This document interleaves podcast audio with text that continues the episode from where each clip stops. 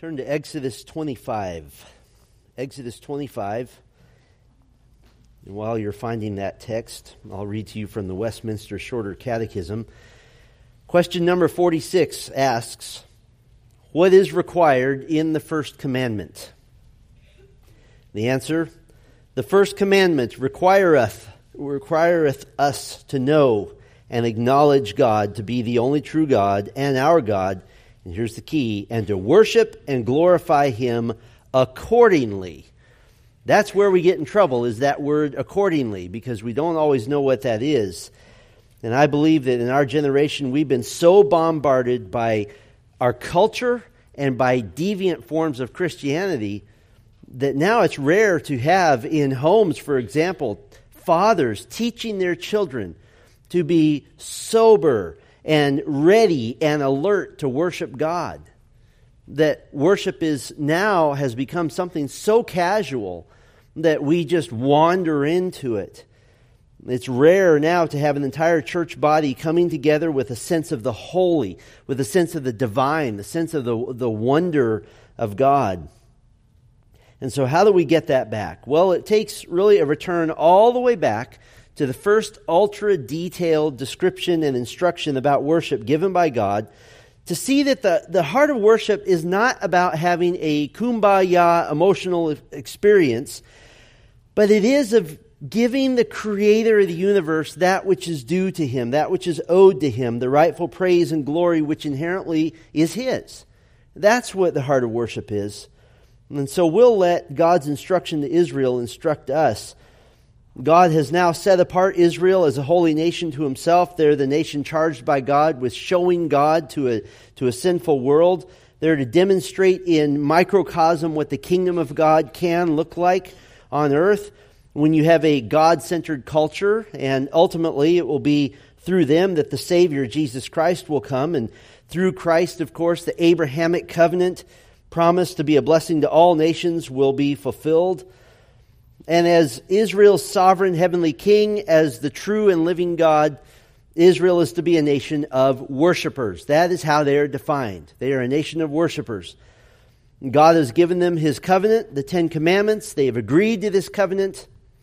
Then God gave them the book of the covenant, the first set of laws by which the faithful and loyal Israelite can live out the Ten Commandments in day to day living. We saw the book of the covenant in chapters 21 to 23 approximately. Moses has now ascended to Mount Sinai, and he's going to receive instruction from God concerning Israel's holy worship. Now, I know that the texts we're going to look at tonight can be challenging to us. They're 3,500 years removed from our context, a new covenant removed, and a church age removed from us. And so, what we're going to see here concerning Israel's worship is something that we'll have to work to, to bridge our understanding of, of these principles that are timeless. We know we're not bound by the law of Moses. The, the application tonight is not for you to go home and make a high priest turban that says holy to the Lord. But there are principles in Israel's holy worship in which God reveals his overarching, never changing ideas of how God is to be approached that just because we live in the 21st century, that doesn't change how God is to be approached. Uh, God doesn't walk around in, in cutoffs and flip flops and a tank top. God is still the same God that was on Mount Sinai 3,500 years ago. He's the same exact God. And so these chapters, while they don't give us specifics about some details of our own worship, they, they do tell us what our heart is to be. And so I trust that this will inform your worship. And in fact, to, to do this rather lengthy section, I just want to give you six key words to inform your worship, to direct your worship. The first key word is prostrate. Prostrate. This is an old fashioned word because we don't think in those terms much anymore. I, will bet not one of you used the word prostrate today in any way. You, you didn't say, I tripped over my own feet and became prostrate on the ground. We use different words. We use words like, I fell down. But in the, in the Bible, the two most frequently used worship words, one in Hebrew, one in Greek, both mean to fall down, to come onto your face before the might and the majesty of God. It's the idea of bowing down. How is God going to get across to Israel that the worship of Yahweh is to be reverent, deferential, awe inspired, awe struck, prostrate? He's going to get this message across with their worship space, with their sacred space dedicated solely to meeting with God. God is speaking to Moses on the mountain. Exodus 25, verse 1. The Lord said to Moses, Speak to the people of Israel that they take for me a contribution from every man whose heart moves him. You shall receive the contribution for me. This contribution was to be in the form of precious metals, fine linens, animal skins, wood, oil, spices, and precious stones. If you recall, Israel came out of Egypt with great wealth, and they would have the chance to trade for more materials later on in their journey as well. We know that they weren't completely isolated, that they did come in contact with other peoples. Why is this contribution being taken? Chapter 25, verse 8 and let them make me a sanctuary that I may dwell in their midst, exactly as I show you concerning the pattern of the tabernacle and all of its furniture, so you shall make it. And then, more or less, God starts in the very middle of the tabernacle and works his way out. He starts with the most important piece, the Ark of the Covenant. In verses 10 through 22, he describes this ark. It's a wooden ark about four feet long and two feet wide, it's overlaid with pure gold inside and out, so it would be quite heavy. The ark was to have rings put on it for carrying with poles, since the ark was never to be touched. On the ark would be the mercy seat. The mercy seat was the lid of sorts, and on the mercy seat were the cherubim, the angels, one on either side, spreading their wings over this mercy seat. So, what is this? What, what is this Ark of the Covenant? This is the holy place from which God would meet with humanity. Chapter 25, look with me at verse 21. And you shall put the mercy seat on the top of the ark, and in the ark you shall put the testimony that I shall give you. There I will meet with you, and from above the mercy seat, from between the two cherubim that are on the ark of the testimony, I will speak with you about all that I will give you in commandment for the people of Israel. The ark would contain the Ten Commandments, possibly even the Book of the Covenant as well.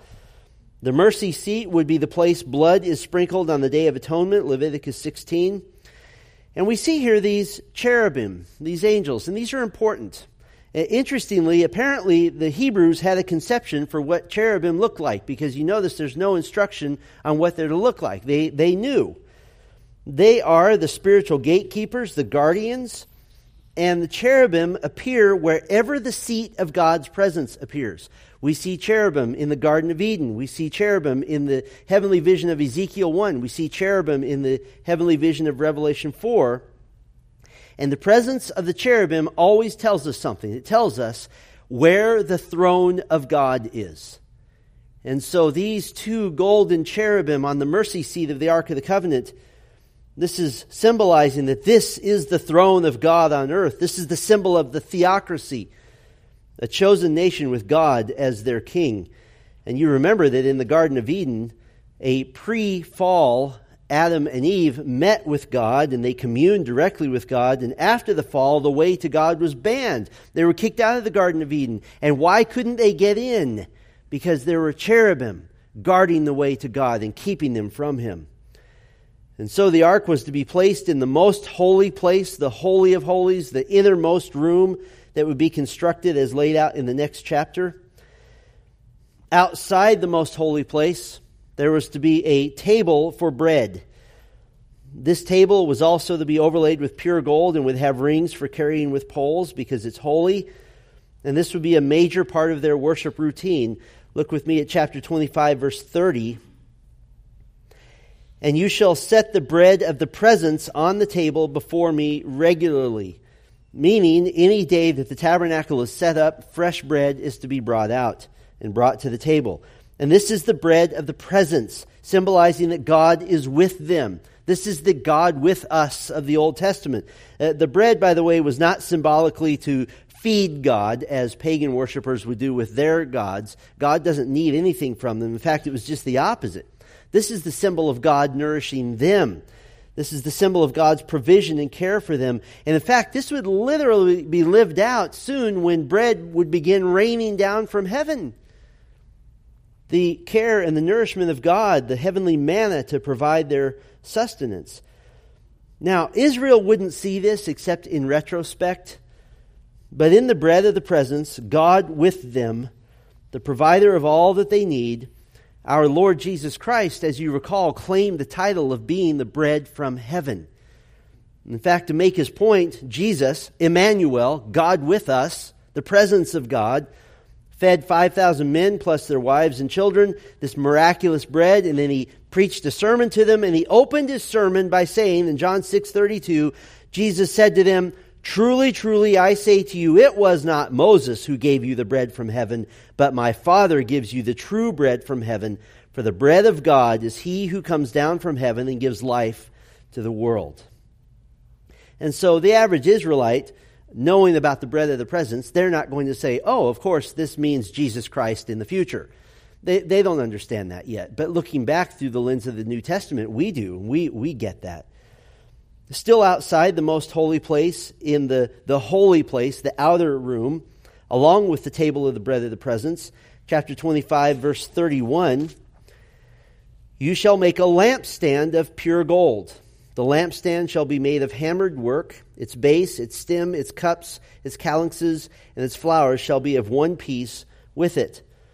This design is the classic menorah that we're familiar with a golden lampstand with seven branches for oil lamps of some sort, likely ceramic lamps. It, this description doesn't tell us how big it is, but most scholars believe it's, it's taller than a man, that it's big, and it would light up a room quite well.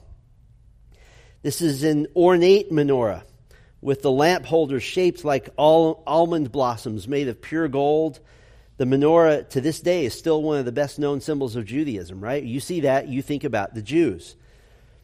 Now, Moses isn't told the significance of the lampstand, but given that the tent design of the, the holy place and the most holy place within it would render it completely dark, obviously the lampstand was the light, to light the way into the holy place and the most holy place. And again, the Israelites wouldn't see this except with the benefit of future revelation. But the best parallel to this lampstand that we have in the Bible is the scene of the heavenly throne room in Revelation chapter 4, in which we see before the throne of God, quote, seven torches of fire, which are the seven spirits, meaning the sevenfold or the perfect Spirit of God. And later on in the same scene, we see Jesus Christ, the Lamb of God, as well. So in the most holy place and in the holy place, so far we've seen the throne of God with angels all around the bread of the presence, and the sevenfold lampstand. The, the holy place and the most holy place is an earthly representation of what? Of the heavenly throne room in which is God the Father, God the Son, and God the Spirit. And so the writer of Hebrews tells us where all these tabernacle things, these little designs, where they originated. This wasn't God saying, you know, I think I'll, I'll think up something new. Hebrews 9:23 the author calls them copies of the heavenly things. This was a little earthly model of what is actually in heaven. And he celebrates our salvation under the new covenant, the new covenant in Christ, Hebrews 9:24, for Christ has entered not into holy places made with hands, which are copies of the true things, but into heaven itself, now to appear in the presence of God on our behalf. And so in in very shadowed and veiled form, we have the triune God represented in the holy place, in the most holy place. Now, it's noteworthy that when these instructions are given to Moses, Moses will be in a long period, 40 days, of intense communion with God, communicating the great reverence and awe with which worship is to be approached. It was a time to revere God, to ascribe greatness to Him, and God set the tone right away, by the way. We read this verse briefly. Exodus 9:25. This we could call this the key to this whole section, exactly as I show you. That's how worship is to be. Exactly as I show you. There's only one way to approach God, the way he has prescribed. Under the new covenant, The one way we may approach God is through Christ, and the one institution in which we may approach God is the church. There are no grounds for purely private worship to the exclusion of the church. That's not an option. There are no grounds for doing foolish and silly things in the name of worship.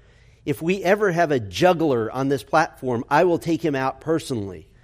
Because that we're not here to be foolish and silly. We're here to ascribe glory to God. There's no grounds for making worship man centered. There's no grounds for making worship convenient. And there's no grounds for making worship marketable. It is to be holy before God. The Ark of the Covenant alone tells us of the prostrate attitude we're to have in worship. The Ark of the Covenant represented the presence of God on earth, and yet they couldn't touch it. It's guarded against direct contact. It's isolated from the people in the most holy place. It was unseen behind the veil that would be put up. The average person never saw the Ark of the Covenant in his whole entire lifetime. God is unapproachable by sinful mortals unless atonement is made. By the way, the tabernacle has something missing that every other pagan temple in the world had. That is an image of the God to whom it was dedicated. There's no image of God. Instead, what is there? There's an empty throne. An empty throne, but interestingly, the lack of an image puts all the focus and on the glory on God and God alone. And how must you come to God then? You must come to Him by faith and not by sight. And of course, we know that one day the throne will not be empty, it will be occupied on earth by God in the flesh, the Son of God. So think about what you can do to foster a prostrate spirit before the Lord. Both Old and New Testaments have examples of worshipers who died before the Lord because their worship was haughty and arrogant. Let me give you another key word to inform your worship penitent. Penitent. This is another word that seems old fashioned to us. I doubt any of you have used the word penitent in the past year, except maybe if you're a parent to your child. You need to be more penitent. It means remorseful. It means regretful. It means contrite. We don't generally think about coming to church in penitence. We don't have our greeters at the front door saying, hey, wipe that smile off your face before you walk in here, right? But there's a sense in which we are to be remorseful, regretful, and contrite. Chapter 26 outlines in detail the construction and design of the tabernacle. It includes a wealth of materials such as fine twined linen, blue, purple, scarlet yarns, gold, goat's hair, bronze, tanned ram skins, acacia wood, silver, and some other materials. The, the, tabernacle was to be the portable worship center to go wherever the Lord led Israel. It consisted of a tall outside fabric curtain stretched across a wooden frame to form a rectangular courtyard and as you entered the entrance curtain, toward the back of the courtyard was a much taller frame with fine fabric curtains stretched around it to form a, a long rectangular uh, room, which was then covered by four different fabrics. The, the outside fabric was the least fine, it was the roughest, and the inside one was the most fine, the most expensive. The first part of this long room was the holy place. This is where the bread of the presence and the lampstand were, and two thirds of the way back was a, a fine and heavy veil leading into the most holy place, in which was the Ark of the Covenant. Sometimes in the Old Testament, this entire tent, or perhaps just the holy place, that first foyer area, so to speak, is called the tent of meeting. So those two are interchangeable terms. And remember the cherubim of the ark? There are more of them. The veil into the most holy place was to be made of blue, purple, and scarlet yarn, fine twisted linen, and it was to have cherubim embroidered right into it. This veil was to be hung on four gold plated pillars and set into four silver bases. And you didn't just wander freestyle into the holy place or the most holy place. In fact, no one but the priests did so. And to approach God, sin had to be dealt with. And so the centerpiece, the, the very crux, the middle of worship, the human worship of God, had to be made chapter 27, verse 1 You shall make the altar of acacia wood, five cubits long five cubits broad. The altar shall be square, and its height shall be three cubits. You shall make horns for it on its four corners. Its horns shall be of one piece with it, and you shall overlay it with bronze. This is the centerpiece of human worship because no man can approach God without sacrifice for sin. This bronze altar had four horn like projections at each corner. They didn't serve a particular function. Sacrifices weren't tied to it, they weren't killed on the altar. Sacrifice was made next to the altar, and the animal was then cut into pieces to be burned as an offering to the Lord. Now, I've already mentioned the court of the tabernacle, but the details for it begin in verse 9 of chapter 27. And we see the measurement for this outer court all the way in verse 18 chapter 27, verse 18, the length of the court, this is the, the fence, fenced off area, the length of the court shall be a hundred cubits, the breadth fifty, and the height five cubits, with hangings of fine twined linen and bases of bronze. So the entire tabernacle complex is more or less 150 feet long, 75 feet wide, with the while the tabernacle proper, that inner tent, that taller tent, is 15 feet high 15 feet wide and 45 feet long. And so it's not huge. It is portable, but it is not big. The, the curtain making the courtyard was to be almost eight feet tall. Just a little architectural note, by the way. Does God care about architecture? I think He does. This is the first dedicated worship structure on earth, and it's designed by God with a high ceiling and ornate fixtures appropriate to a high and a lofty and a majestic God. God didn't say, Oh, I'll just meet with you anywhere. He said, I will only meet with you here. In fact, just the curtain to walk into the courtyard, this was no ordinary curtain either. Chapter 27, back in verse 16. For the gate of the court there shall be a screen 20 cubits long of blue and purple and scarlet yarns and fine twined linen embroidered with needlework. It shall have four pillars and with them four bases. So you have a 30 foot long curtain that would be a spectacular piece of work of all these different colors, very different than the more plain curtain forming the entire courtyard. So, what does it mean to be penitent? What does that mean? Well, the worshiper, the, the, the tabernacle would be in the center of the camp. The worshiper might come from his camp, and he could walk anywhere around the tabernacle. And he could walk around the plain linen wall but the entrance curtain was distinctive. It was woven in this blue, purple, and scarlet and white. The curtain marked the one way that the sinner could gain access to God. And so if you entered the entrance curtain, immediately, right in front of you, you're confronted with something. You're confronted with the altar. That as you walk in, immediately there must be death, there must be sacrifice, there must be blood for you to be made right before the Lord. And you're reminded immediately that worship requires sacrifice because you are unholy and God is holy. I wonder how often we remember that for the privilege of our fellowship with God, there is blood on our front door. To walk into these walls, so to speak, there is blood. That the blood of Jesus Christ, the ultimate permanent sacrifice for sin, had to be spilled and received by faith. Worship is not free. I'll put it this way there might be guests in our church building, but there's no such thing as a guest in the church. Only those who have acknowledged and repented of sin and humbly asked God to apply Christ's payment for sin to them can be a true worshiper. We, in and of ourselves, have no right whatsoever to approach God. It is only through Christ. And so there you are. You stand in the entrance. You've gone in this beautiful curtain. You think, I'm in. And you're stopped immediately by the altar. There must be blood. There must be death. And you're, you're stopped. Why is this? Well, it's to teach us that worship is prostrate, penitent. And our third key word, worship is priestly. Worship is priestly. This is as far as you could go. Only the priests were allowed into the holy place. And only the high priest was allowed into the most holy place, the Holy of Holies. And now we get as much or more detail in chapter 28 for the high priestly garments as we get for the tabernacle itself. 43 verses of description. And if you read through it, it can be a little confusing because there's some elements we're not familiar with.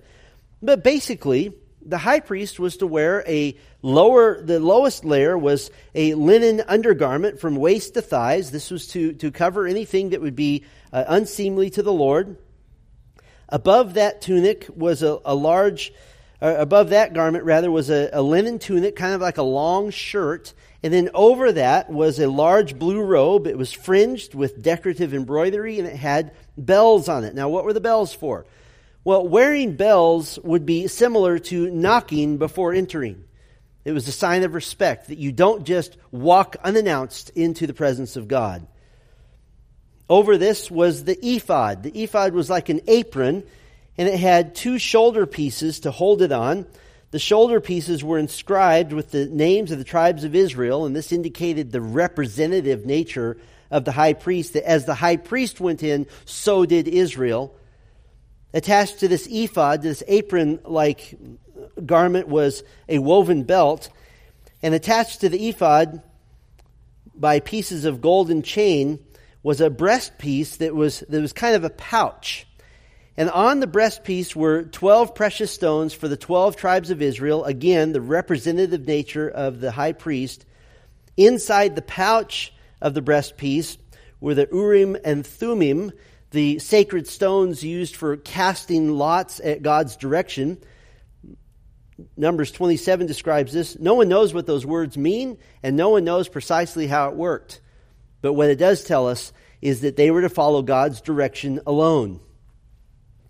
On his head, the high priest wore a headpiece, a, a turban, or a, a headdress of some sort with a golden emblem on it saying, Holy to the Lord, holy to Yahweh. Aaron, the brother of Moses, he had to be made holy in order to set him apart. He was forgiven. He had to be pure in order to approach God on behalf of the people. And it was, as it were, for God to read. That as Aaron walks in, the first thing God would see from a human perspective is holy to Yahweh, meaning don't kill him. That's what it meant.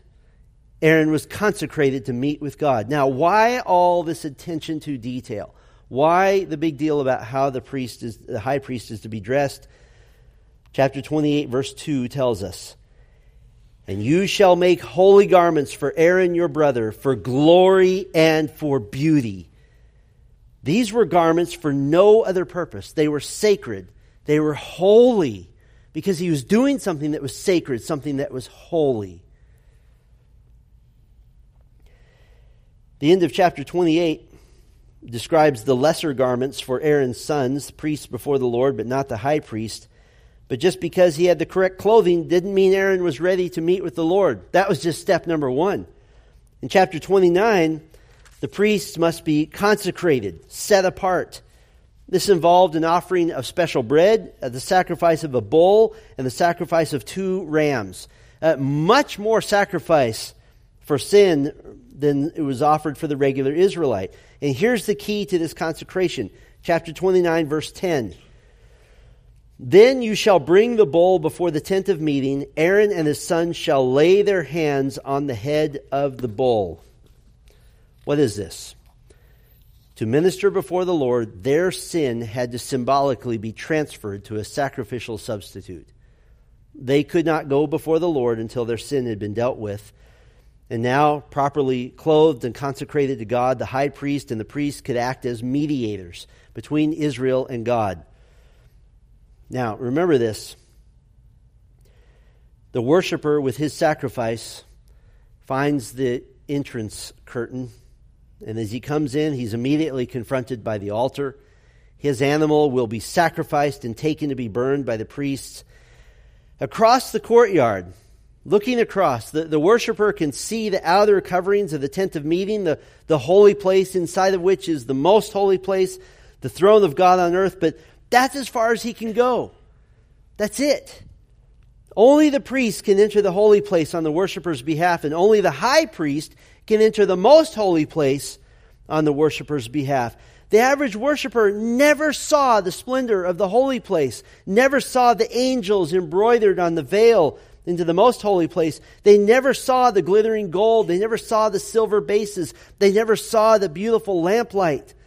They knew about it, but they were cut off from direct access to God's glory because of sin. They needed a representative, someone who could go sin free. Only in his imagination could he dream of entering into the holy place, which would have been visually stunning, illumined by this giant golden lamp of the golden menorah. As your eyes adjusted, because it would have been very dark in there, the fine linen interior tent with the colorful tapestry of cherubim is all around you. It would have suggested entry into God's domain, into heaven itself. The, the tent frames were of gold they would have been brightly reflecting the lamplight. It was meant to be an earthly reflection of the outer chamber of God's heavenly abode, but sin kept him out. And you think about this I said that the tabernacle isn't that big. If you could, the worshiper could literally walk from the desert wilderness through the entrance gate and in a matter of a few steps be all the way into the Holy of Holies.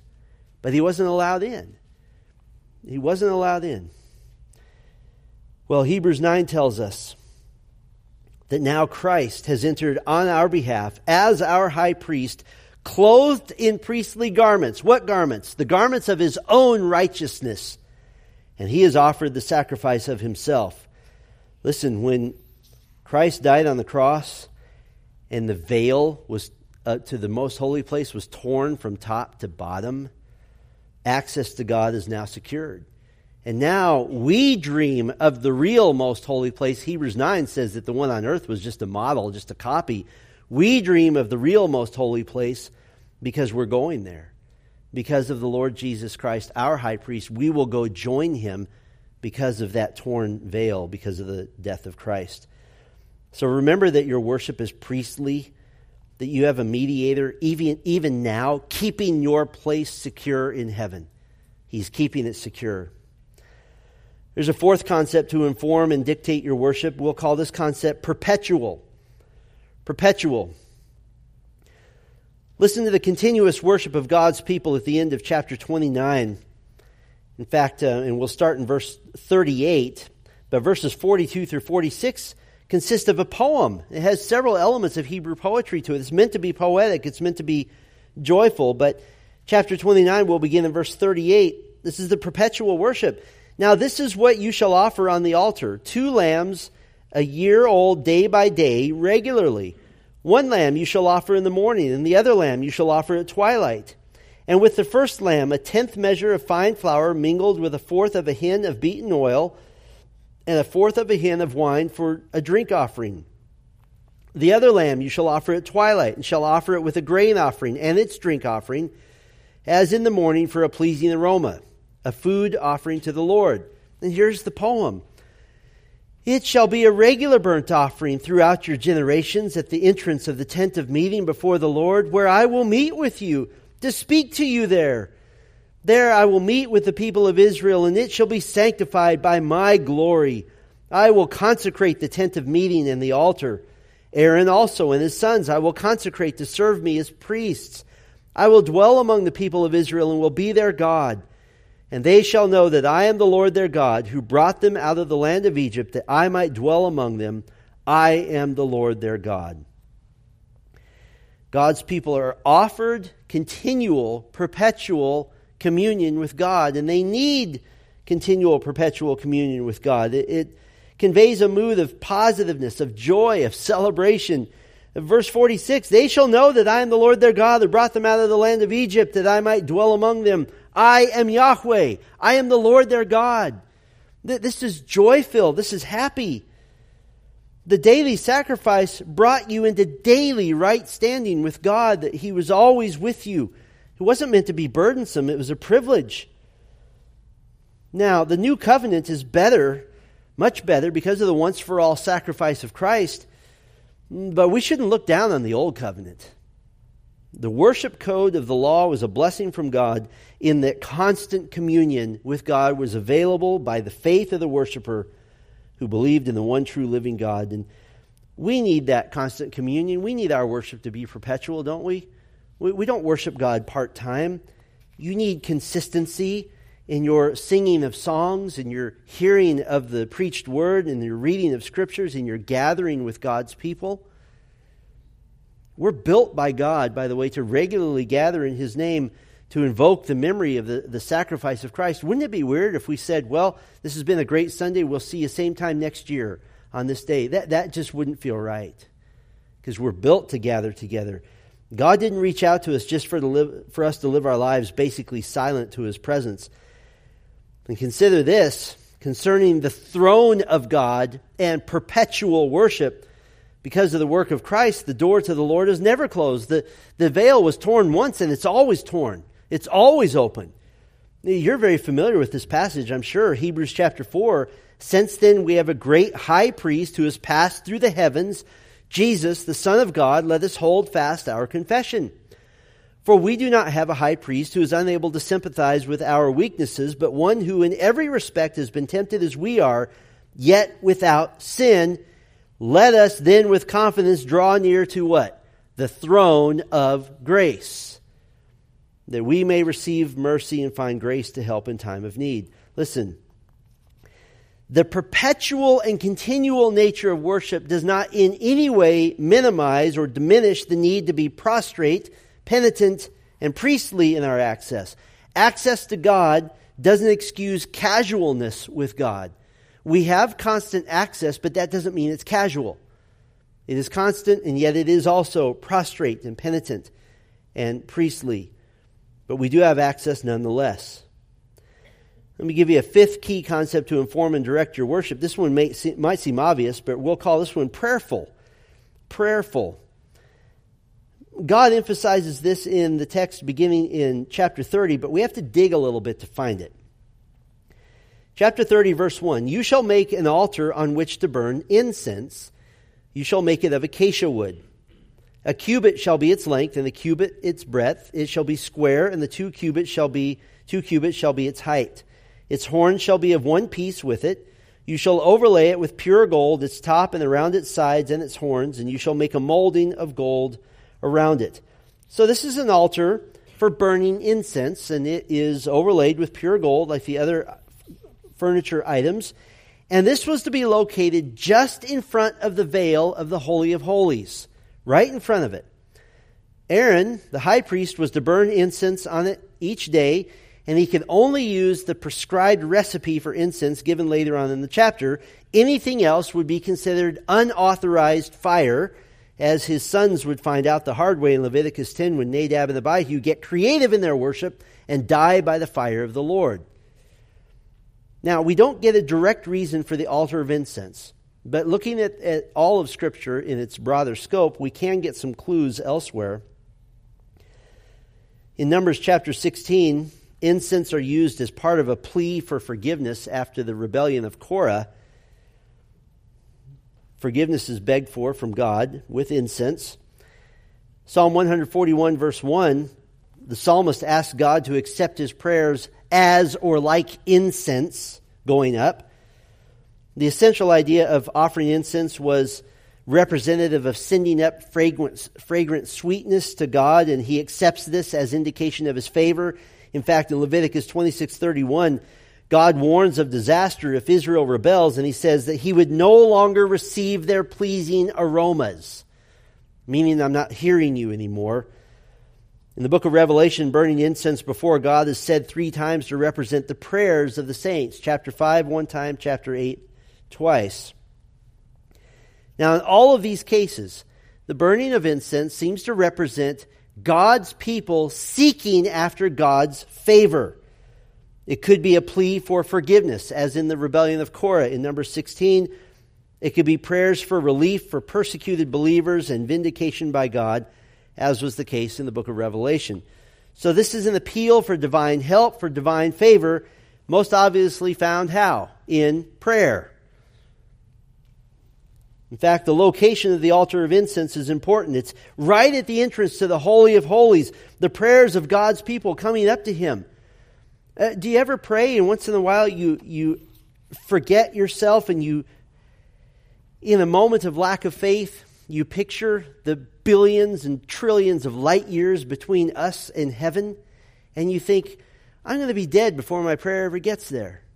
Nothing's going to happen. And you get that sense that, that your prayers are just going into outer space and nothing's happening. Well, here's the picture of your prayers. It is like the altar of incense right at the throne of God, right at the veil into the Holy of Holies. The prayers of the saints. And we're not just to pray as part of our worship. In fact, prayer is so vitally connected to worship that really it's hard to distinguish one from the other. Certainly, our attitude in prayer can be directed by what we've already seen. It is to be prostrate, it is to be penitent, it is to be priestly. We pray because of Christ, and it is to be perpetual. Pray at all times, as the Apostle Paul told us. As a matter of fact, this idea of incense being a, an appeal for divine help and divine favor, this ought to be very exciting to you because the Lord apparently never forgets a prayer and he stores them up. If you think God isn't answering my prayers right now, it just means he's storing them up. Let me, let me illustrate. There's a scene in heaven recorded in Revelation 8 in the real temple at the real altar of incense. And being offered there are the prayers of persecuted and martyred saints of the Great Tribulation. And listen what happens to those prayers. Revelation 8, beginning in verse 3 And another angel came and stood at the altar with a golden censer and he was given much incense to offer with the prayers of all the saints on the golden altar before the throne. And the smoke of the incense with the prayers of the saints rose before God from the hand of the angel. Then the angel took the censer and filled it with fire from the altar and threw it on the earth. And there were peals of thunder, rumblings, flashes of lightning, and an earthquake the wicked on earth are receiving their just retribution from God because of the prayers of the saints. And in fact, symbolically here, the prayers of the saints become the weaponry by which God inflicts wrath upon them. That's exciting. That God collects your prayers and will answer them in spectacular fashion. And right after this, Revelation 9 records horrific judgments on earth coming, by the way, only to unbelievers. So when your prayerfulness, you're storing up answers for, from God, maybe not in your timing, but certainly in His. Worship is, at its essence, communication to God, first and foremost about God, glorifying His majesty, His work, His grace, and then in prayerful communication about all of life and thought and concerns going up to Him as well. Have you considered this that when you come into a place of worship, when you come into a time of worship, whether it's a small group that you're meeting at in a home or coming to our more formal worship service here, have you considered entering in prayer? And in your heart saying, I'm, I'm coming to meet with the living God. Would you be pleased with my worship? Would you be pleased with my attentiveness? Would you be pleased with my singing? Would you be pleased as I seek your face? Worship is informed and directed by being prostrate, penitent, priestly, perpetual, prayerful. One more key word purity. Purity. Now, the oddest thing happens in chapter 30, verse 11. Right in the middle of God's instruction concerning worship, parachutes down this seemingly completely unrelated topic instructions for a census tax. It's like the census tax gets down there and says, Hey guys, how's it going? Like, you don't really belong here. This doesn't seem right. So, to help us establish the context for the census tax, we're going to move on for a moment and then I'll come back to it. In the courtyard of the tabernacle, there was to be another piece of furniture with a specific function. If you walked into the entrance curtain, you would first see the altar, and behind it, between the altar and the tent of meeting, you would see a bronze basin, a sink, so to speak. Chapter 30, verse 17. The Lord said to Moses, You shall also make a basin of bronze with its stand of bronze for washing. You shall put it between the tent of meeting and the altar, and you shall put water in it, with which Aaron and his sons shall wash their hands and their feet. When they go into the tent of meeting, or when they come near the altar to minister, to burn a food offering to the Lord, they shall wash with water, so that they may not die. They shall wash their hands and their feet, so that they may not die. It shall be a statute forever to them, even to him and to his offspring throughout their generations. So the priests are to wash before and after performing all of their priestly duties because their hands touched the sacred things and their feet walked on sacred ground. By the way, in chapter 28, in all of the ornate priestly garments, what was the one thing that was missing? There was nothing on their feet. The priests were apparently barefooted, likely for the same reason God insisted Moses be barefooted in Exodus 3, because the ground was holy, because God was there. And so the priests were washing before the Lord continually. And I want you to notice a principle here. The priests have already been dressed properly. They've already been consecrated. Sacrifice has already been made for them. Sacrifice for sin is done. They're forgiven. They're clean. And yet they continue to wash. We have the same concept Jesus explained when he washed the disciples' feet.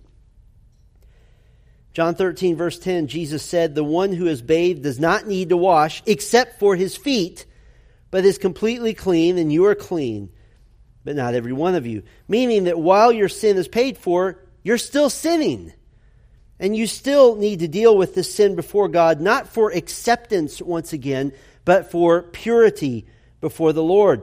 This is the confession of sin of the true believer for the purpose of continued fellowship, for the purpose of, of purity before the Lord. Psalm 32, verse 5 I acknowledged my sin to you, and I did not cover my iniquity. I said, I will confess my transgressions to the Lord, and you forgave the iniquity of my sin. Now, continuing in the vein of purity, in chapter 30, beginning of verse 22, Moses, God gives Moses the recipes for the anointing oil and the incense. And you think, why, why do we have to have this exact recipe? Well, first of all, the purpose of anointing was to consecrate both people and things used in worship. And here's the key idea chapter 30, verse 32. The key idea it shall not be poured on the body of an ordinary person, and you shall make no other like it in composition. It is holy, and it shall be holy to you. It's only for priests and only for this purpose. And similarly, God gives the recipe for the incense in chapter 30, verse 37 and the incense that you shall make according to its composition, you shall not make for yourselves. It shall be for you holy to the Lord. Whoever makes any like it to use as perfume shall be cut off from his people. The lesson here is that items set aside for worship are not to be used for lesser purposes, or to put it this way, worship is not to be mixed up with self gratification. Worship is not for you to get something, although you do. Worship is for you to give something. It's separate. This speaks of the holiness of God in that people and things are to be purified to the Lord. Here's an easy way to remember this. A few generations past, when people didn't have a closet full of clothes to choose from, a man had his work clothes and he had his church clothes, and never shall the two meet. And when you put on your church clothes, you are putting yourself into a mindset of worship. Still in the theme of purity, chapter 31 begins with a, a, functional but important note. Chapter 31 The Lord said to Moses, See, I have called by name Bezalel, the son of Uri, son of Hur, of the tribe of Judah. And I have filled him with the Spirit of God, with ability and intelligence, with knowledge and all craftsmanship to devise artistic designs, to work in gold, silver, and bronze, in cutting stones for setting, and in carving wood, to work in every craft. Alongside him was Oholiab. These were the men who would make all of these things. And so it wasn't just anyone who could make the items involved in worship. This was important enough that these men were to be given a special spiritual help from God, filled with the Spirit of God. As often happened in the Old Testament, the Spirit would move upon a man for a specified purpose for a specific period of time. How important is the purity of worship and even the items of worship? Here's how important it is. The first time in the Bible that a man is said to be filled with the Spirit is to make the things of worship. This is the first time. And still on the theme of purity, being set apart, being holy before the Lord God reiterates the Sabbath law. Chapter 31, verse 12 And the Lord said to Moses, You are to speak to the people of Israel and say, Above all you shall keep my Sabbaths, for this is a sign between me and you throughout your generations, that you may know that I, the Lord, sanctify you. You shall keep the Sabbath, because it is holy for you. Everyone who profanes it shall be put to death. Whoever does any work on it, that soul shall be cut off from among his people. Six days shall work be done, but the seventh day is a Sabbath of solemn rest, holy to the Lord. Whoever does any work on the Sabbath day shall be put to death. Therefore, the people of Israel shall keep the Sabbath, observing the Sabbath throughout their generations as, a, as a covenant forever. It is a sign forever between me and the people of Israel that in six days the Lord made heaven and earth, and on the seventh day he rested and was refreshed. Here's the key verse, verse 13. Above all, you shall keep my Sabbaths. The Sabbath was a statement of trusting God instead of trusting self and effort. And by the way, the Sabbath was generally speaking observed at home. It wasn't always a day for worship. There were other special days set aside for worship. And so the Sabbath, you're, you're at home. You're on your land, so to speak. And you can, you can look out your tent, or later on in Israel, you can look out the window of your house. You can look out the door, and you can see all the work that needs to be done, all the money you could be making, all the harvest that needs to happen. If only you worked that one more day, and yet you stopped. You just stopped. You trusted the Lord for your provision. You closed the door, you went back inside, and you enjoyed being with your family, and you let the Lord provide for you. And you proved your trust by taking a day off. Verse 17, this is the sign of God's covenant with Israel. It heralded the fact that God created heaven and earth in six days and rested on the seventh. Now, we've already pointed out on other evenings that because Sabbath was the sign of the Old Covenant, this is the one of the Ten Commandments that's not reiterated and commanded in the New Testament as part of the New Covenant. But that leaves us with a little conundrum here. What are we supposed to do with this little phrase in verse 17? It is a sign forever between me and the people of Israel. We don't know for certain, but here are a couple things we do know. The book of Isaiah, the minor prophets, Revelation 7, Revelation 12, Revelation 14, are full of promises concerning the future reinstitution of the nation of Israel after the Great Tribulation, a restoration of God's chosen ethnic people. We also know that Ezekiel 40 through 48 indicates that in similar fashion to the time of Moses, not identical, but similar fashion, sacrifices will then be reinstated. Not instead of the sacrifice of Christ, but apparently more so Israel could finally, at long last, enjoy the covenant blessings of obedience, which they never really fully lived out. The best theory is that these sacrifices will constitute something of a memorial to the sacrifice of Christ. And that's not something we're unfamiliar with. We also have a memorial to the sacrifice of Christ. We celebrated that this morning. And so we have a memorial as well.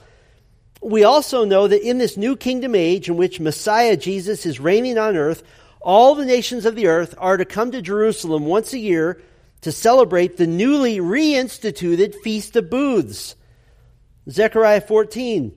And apparently, at least for Israel, something else is going to be reinstituted. Isaiah 66, 23, speaking of this time from new moon to new moon and from Sabbath to Sabbath, all flesh shall come to worship before me, declares the Lord. There is something in us that yearns for Sabbath. We're not under a Sabbath law, we're in the new, new covenant, but I believe Isaiah 66 teaches that it's coming back. Why? Because God said, It is a sign forever between me and the people of Israel. Once again, they will be indicating their purity before the Lord by trusting in Him. Now, remember that odd little stranger that parachuted down the census tax? Uh, what's that doing there? Back in chapter 30, verse 11, God says, when you take the census of the people of Israel, every person has to pay a price, a ransom for his life. In fact, verse 15 of chapter 30 uses very strong language. They're making atonement for their very lives. What does this have to do with purity and worship? This is actually extremely related to Sabbath law. Watch.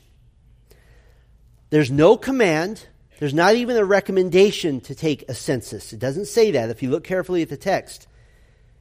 Generally speaking, unless God commands a census, as he would do during the wilderness wandering, the taking of a census as man's idea is a bad idea. When David took a census in 2 Samuel 24, this was a grievous sin against God, if you remember. It was done out of pride in numbers. Let's see how big my nation is.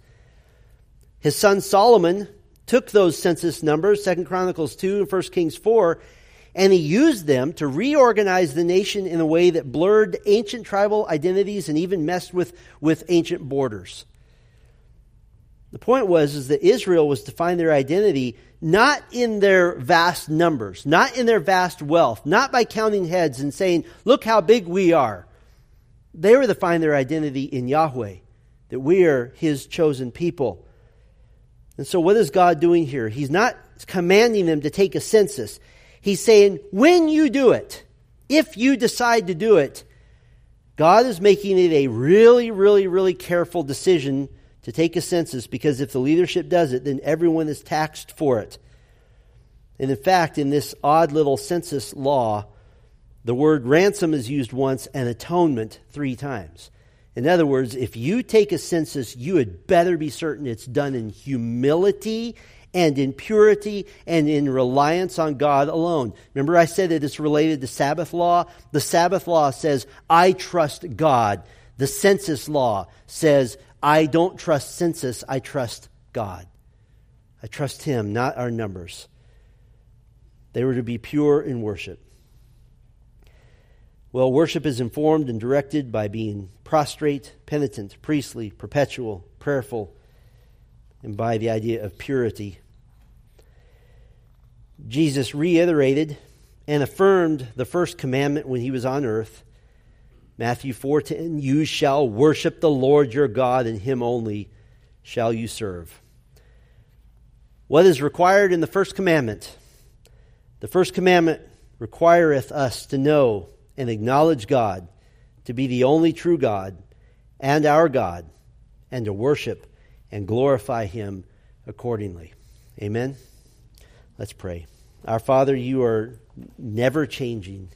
You are always the same. You are not somehow more informal or less fearsome or less awe inspiring now as you were than you were 3,500 years ago. The same God that appeared before Israel in thunder and lightning and smoke and fire and trumpet sound has appeared to us in the person of Jesus Christ, yet the same God, fully worthy of worship. And so, Lord, it is my prayer for each person here that we might reevaluate our own hearts and that we might approach you every moment, every time we even enter into prayer, before a meal, before any time, any time we open our Bibles as individuals, anytime we gather, even in a small group in a Bible study, and certainly when we gather as God's people for our formal times of worship to appear before you I pray, Lord, that we would stop and take a moment to remember that there is blood on our front door that purchased our access, that there is an altar called a cross that had to bear our Savior so that we might come before the throne of grace with free access. I pray we would never forget that, that we would never forget the awe, the wonder, the fear that ought to accompany our worship of the holy, holy, holy God. We thank you and we praise you for this access, all because of Jesus Christ, in whose name we pray. Amen.